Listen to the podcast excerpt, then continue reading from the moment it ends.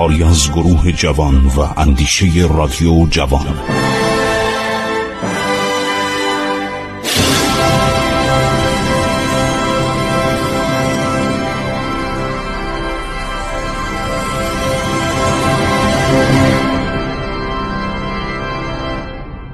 بسم الله الرحمن الرحیم. من خسرو معتزد هستم. با سلام خدمت شما شنوندگان عزیز. دنبالی برنامه عبور از تاریخ رو برای رادیو جوان ادامه میدم. خب دوستان عزیز داشتیم درباره جنگ های خسرو پرویز با امپراتور روم امپراتور جدید روم هراکلیوس می‌گفتیم که امپراتور نامه میده که شما بیا صلح کن. من آقا تمام خواستای تو رو برآورده می‌کنم ولی خسرو پرویز زیر بار نمیره. و بهش میگه هرکلیوس ای بنده بیمقدار و بیشعور این توهین به امپراتور روم می‌کنه و میگه تو عرض شود که از این پس مقهور خواهی شد. این برنامه داشت حتی ایتالیا هم بگیره. اینطوری که در تواریخ نوشتن این خسرو پرویز انقدر جاه طلب بود. یعنی می‌گفت اسکندر گجسته اومده مساحت امپراتوری ایران رو عرض شود که کم کرده. تمام سوایل دریای سیاه رو از ایران گرفته آسیای صغیر رو از ایران گرفته. و من باید اینا رو برگردونم. من از ساسانیان هستم. ساسانیان از نسل هخامنشیان هستیم. این یک تزی بود دکترینی بود که اردشیر بابکان با اون اولین جنگی که می‌کنه با الکسان سوورس امپراتور روم عنوان می‌کنه که ما باید مرزای ما رو با ما برگردونید. موقعی که کودتا میشه در سال 628 خسرو پرویز رو بازداشت می‌کنن یک کیفر خاصی علیش تهیه می‌کنن.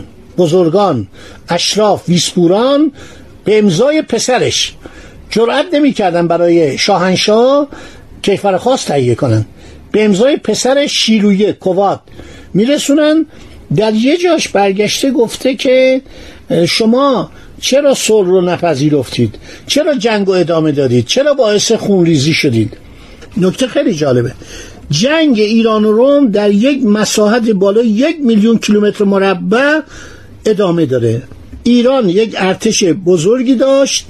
کلیسنیکوف مورخ روسی میگه که این هزینه این ارتش بزرگ به مردم سرزمین های تسخیر شده تحمیل می‌شد.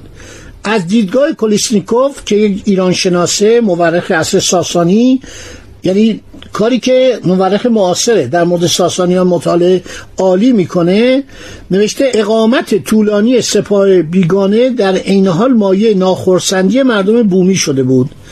دست یافتن ایرانیان بر مرکز مسیحیت مسیحیان را ناخشنود و خشمگین کرده بود.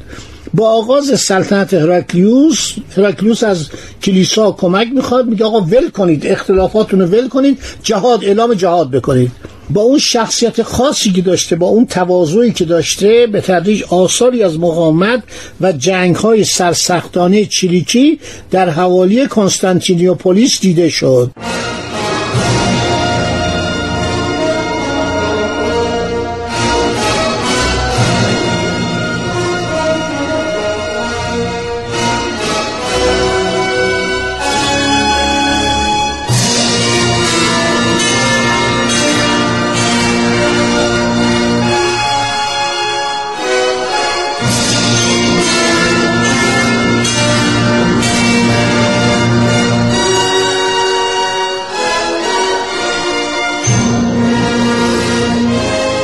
هرکلیوس که مردی سیاست مدار بود مدتها کوشید با خسرو پرویز به توافق برسد.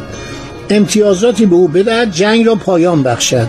خسرو پرویز آزم اسکندریه شد. البته بهتون میگم خسرو پرویز خیلی کم در جبهه ظاهر می‌شد. شاهین و شهریار و فرخان رومیوزان یعنی شهروراز گراز شهر و همینطور مرگان برادرش تو جبهه بودن. چهار تا ارتش بود یا ارتشدان سالار را اداره می‌کردن خسرو پرویز فکر پیشروی به سوی شبه جزیره ایتالیا و سرزمین یونان و عراضی دانوب اولیا را در سر میپروران پس بین سالهای 604 تا 621 ارتش های او که خوب اداره می شدن تقریبا یک میلیون کیلومتر مربع رو فتح کردند و بالاخره وارد اسکندریه شدن. در مقابل دولت روم دانشمندان بزرگی در اختیار داشت که اینها شود آتش رومی رو بر سر ایرانی ها آتش رومی یک به اصطلاح اختراع شیمی بود که یک موادی رو درست کرده بودن و اینها در این مواد از فسفر استفاده می‌کردن. از نفت از آهک از فسفر و اینها رو میریختن روی عرض شود که کشتی های ایران. ایران که خودش کشتی نداشت. از لبنان که متحد ایران بود و از سرزمین های کنار مدیترانه کشتی آورده می‌شد. ایرانیام بنا به نوشته پروکوپیوس کوزه های بسیاری از گوگرد و غیر انباشته شده آتش می‌زدن و به طرف رومیان پرتاب می‌کردن. اینها هم اختراع جنگی داشتن. خب این سرداران ایران رو ما معرفی کردیم. بیشتر درباره اینا صحبت کنیم. در تاریخ اسم اینا آمده. شهروراز رومیوزان. رومیزن. یعنی کسی که رومیا رو نابود می‌کنه. شاهین وحمنزادگان شاهین بهمنزادگان یعنی پسر بهمن. فرخان برادر شرفراز یا مرگان چون بعضیا میگن شرفراز اسمش فرخان بوده و بعضیا میگن که فرخان و شرفراز دو نفر بودن. نه فرخان همون شرفراز برادرش مرگان بوده. بعد یه فرمانده بوده به نام شهریار. و بعدم کاردیکان. یک شخصی بوده به نام کاردیکان که اینها در تمام جبهه جلو می رفتن و بسیار افسران برجسته بودند در سال 616 میلادی شهرفراز که وفادارترین امیر ارتش و جان و دل فرمانبردار خسرو پرویز بود از کویر میان شام و مصر گذشت شهر پولوزیوم را به تصرف در آورد شهر مصری به نام پولوزیوم چرا اسم اینا رومی بود؟ برای اینکه روم اینا رو گرفته بود ارتش روم اینا رو اشغال کرده بود. چند قرن بود اینا در اشغال روم بودن. سوریه از زمان پومپی و مصر از زمان عرض شود که سزار جولیوس سزار و آنتوان که بعد اون ماجرای خودکشی کلوپاترا پیش میاد. کلوپاترا از سلاله بطالسه بود. یعنی بطلمیوسیان یونانی که اومد بودن مصر رو در زمان اسکندر گرفته بودن. بنابراین کلوپاترا مصری نیستش. کلوپاترا یک زن یونانی متولد شده در مصر که اجدادش هم در مصر حکومت می‌کردن ارتشداران سالار شهروراز در سال 612 میلادی از کوههای ماورای لبنان گذشت در 613 دمشق را تصرف کرد. در 614 بر فلسطین دست یافت. ملاحظه فرمودید که بعدم که در 616 شهر پولوزیوم رو به تصرف درآورد.